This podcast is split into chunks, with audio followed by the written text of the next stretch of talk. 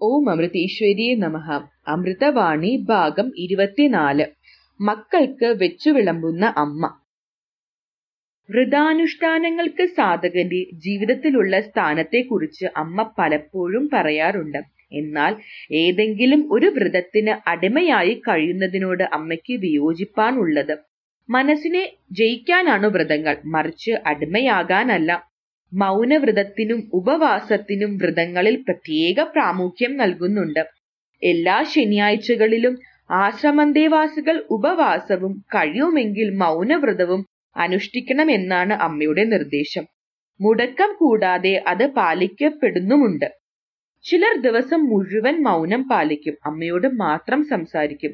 ചിലർ ആറു മണിവരെ മാത്രം മൗനം അനുഷ്ഠിക്കും. അന്നേ ദിവസം സന്ധ്യ വരെ എല്ലാവരും ധ്യാനമുറിയിൽ തന്നെ ജപധ്യാനങ്ങളിൽ മുഴുകി കഴിയണം വെളിയിൽ ഇറങ്ങാൻ പാടില്ല. കുറെ നാളുകൾക്ക് മുൻപ് ഒരു ശനിയാഴ്ച ദിവസം രാവിലെ ഏഴു മണിക്ക് തന്നെ അമ്മ എല്ലാവരെയും ധ്യാനമുറിക്കുള്ളിൽ കയറ്റി പുറത്തുനിന്നും വാതിൽ ബന്ധിച്ചു. അന്ന് മുഴുവൻ സമയവും ജപത്തിനും ധ്യാനത്തിനും വേണ്ടി വിനിയോഗിക്കണമെന്ന് തലേ ദിവസം തന്നെ പറഞ്ഞിരുന്നു. എല്ലാവരും നിശബ്ദരായി യഥാസ്ഥാനങ്ങളിൽ ഇരുന്ന് ധ്യാനത്തിൽ ഏർപ്പെട്ടു. സമയം ഒമ്പത് കഴിഞ്ഞ് അമ്മയുടെ സ്വരം കേട്ടാണ് എല്ലാവരും കണ്ണു തുറന്നത്. മക്കളെ ഓരോരുത്തരുടെയും മുന്നിൽ ഓരോ ഗ്ലാസ് ചക്കരക്കാപ്പി. അവലു നനച്ചത് ഈ രണ്ടു പഴം അമ്മ നിന്ന് ചിരിക്കുന്നു. മക്കൾ ഇനി ഇത് കഴിച്ചിട്ട് ജപിച്ചാൽ മതി. വാതിലുകൾ അടച്ചിട്ട് അമ്മ വീണ്ടും വെളിയിലേക്ക് പോയി. അമ്മ നൽകിയ പ്രസാദം ഭക്തിപൂർവം കഴിച്ച് ഏവരും വീണ്ടും ധ്യാന ജപാദികളിൽ മുഴുകി. സമയം പന്ത്രണ്ടര മണിയൊച്ച കേട്ട് എല്ലാവരും അത്ഭുതം കൂറുന്ന മിഴികളോടെ പരസ്പരം നോക്കി. ഉച്ചഭക്ഷണത്തിന്റെ സമയം അറിയിക്കുന്ന മണി തന്നെ ഭക്ഷണം വെക്കാൻ ചുമതലപ്പെട്ട ബ്രഹ്മചാരികൾ ധ്യാനമുറിയിലുണ്ട്. ആരാണാവോ ഭക്ഷണം തയ്യാറാക്കിയത്? അമ്മയുടെ എന്ത് ലീലയാണിത്? ഇങ്ങനെ സകലരും ചിന്തിച്ചിരിക്കെ ഭക്ഷണം കഴിക്കാൻ അമ്മ എല്ലാവരെയും വിളിക്കുന്നതായി ഒരു ഗൃഹസ്ഥ ഭക്തൻ വന്ന് അറിയിച്ചു. ആകാംക്ഷയോടെ ഊണുമുറിയിൽ ഊണുമുറിയിലെത്തുമ്പോൾ പാത്രങ്ങൾ യഥാസ്ഥാനങ്ങളിൽ നിരത്തി ചോറും കറികളും വിളമ്പി കുടിക്കാനുള്ള വെള്ളവും വെച്ചിട്ട് അമ്മ മക്കളെ കാത്തിരിക്കുന്നു. ഇനി കഴിക്കുകയേ വേണ്ടു. കറികൾ സാധാരണയിൽ കവിഞ്ഞു ഒന്നു കൂടുതലുണ്ട്. അമ്മയുടെ വക സ്പെഷ്യൽ. രണ്ടാമത് ആവശ്യമുള്ളതൊക്കെ വിളമ്പിയതും അമ്മ തന്നെ. ബ്രഹ്മചാരികളോടൊപ്പം ഭക്ഷണം കഴിച്ചു കൊണ്ടിരുന്ന ഗൃഹസ്ഥ ഭക്തരോടായി അമ്മ പറഞ്ഞു മക്കളെ ധ്യാനമുറിയിലാക്കിയിട്ട് വരുമ്പോൾ അമ്മ ചിന്തിച്ചു അമ്മ എത്ര ക്രൂരയാണ് മക്കളെ പട്ടിണിക്കിട്ട് വന്നിരിക്കുന്നു. അടുക്കളയിൽ ചെന്ന് നോക്കുമ്പോൾ അവിടെ എങ്ങും കഴിക്കാവുന്നതായിട്ട് ഒന്നുമില്ല.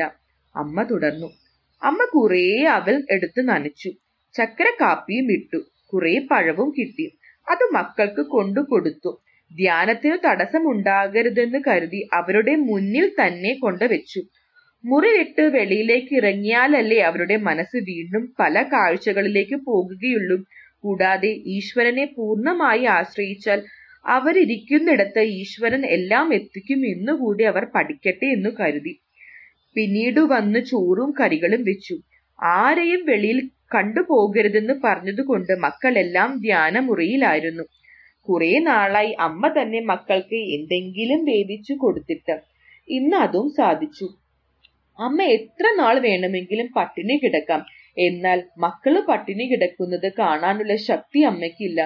ഭക്തന്മാർ കൂടി വന്നപ്പോൾ ആശ്രമത്തിലെ മക്കളുടെ കാര്യം മുമ്പത്തെ പോലെ ശ്രദ്ധിക്കുവാൻ സമയം കിട്ടുന്നില്ല.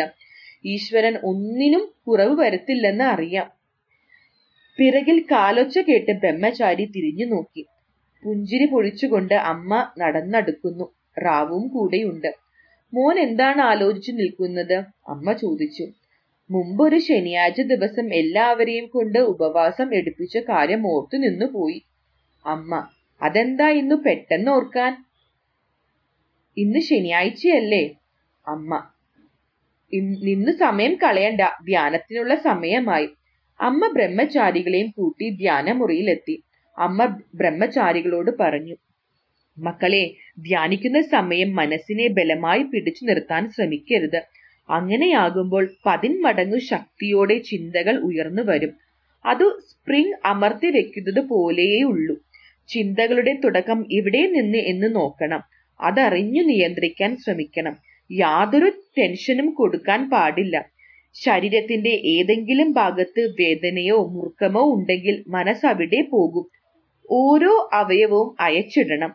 വളരെ ബോധപൂർവം ചിന്തകളെ വീക്ഷിച്ചു കൊണ്ടിരുന്നാൽ മതി.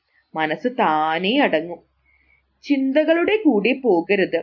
ചിന്തകളുടെ കൂടെ പോയാൽ ശരീരമേ ഇവിടെ കാണൂ. മനസ്സ് മറ്റെവിടെയെങ്കിലും ആയിരിക്കും.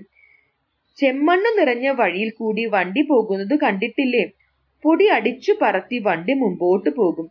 വണ്ടി കാണുവാനേ പറ്റില്ല.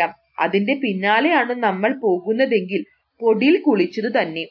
റോഡരികിൽ നിന്നാലും പൊടിയടിക്കും അതിനാൽ വണ്ടി വരുന്നു എന്ന് കണ്ടാൽ ദൂരെ മാറി നിൽക്കണം. അതുപോലെ ചിന്തകളെ നമ്മൾ അകന്നു നിന്ന് വീക്ഷിക്കണം. അടുത്തു പോയാൽ നമ്മൾ അറിയാതെ നമ്മളെ കൂടി വലിച്ചു കൊണ്ടുപോകും. ദൂരെ മാറി നിന്നാൽ ഉയർന്നു പൊങ്ങിയ പൊടി ശാന്തമാകുന്നത് കാണാം. ഓം അമൃതേശ്വരിയെ നമഃ.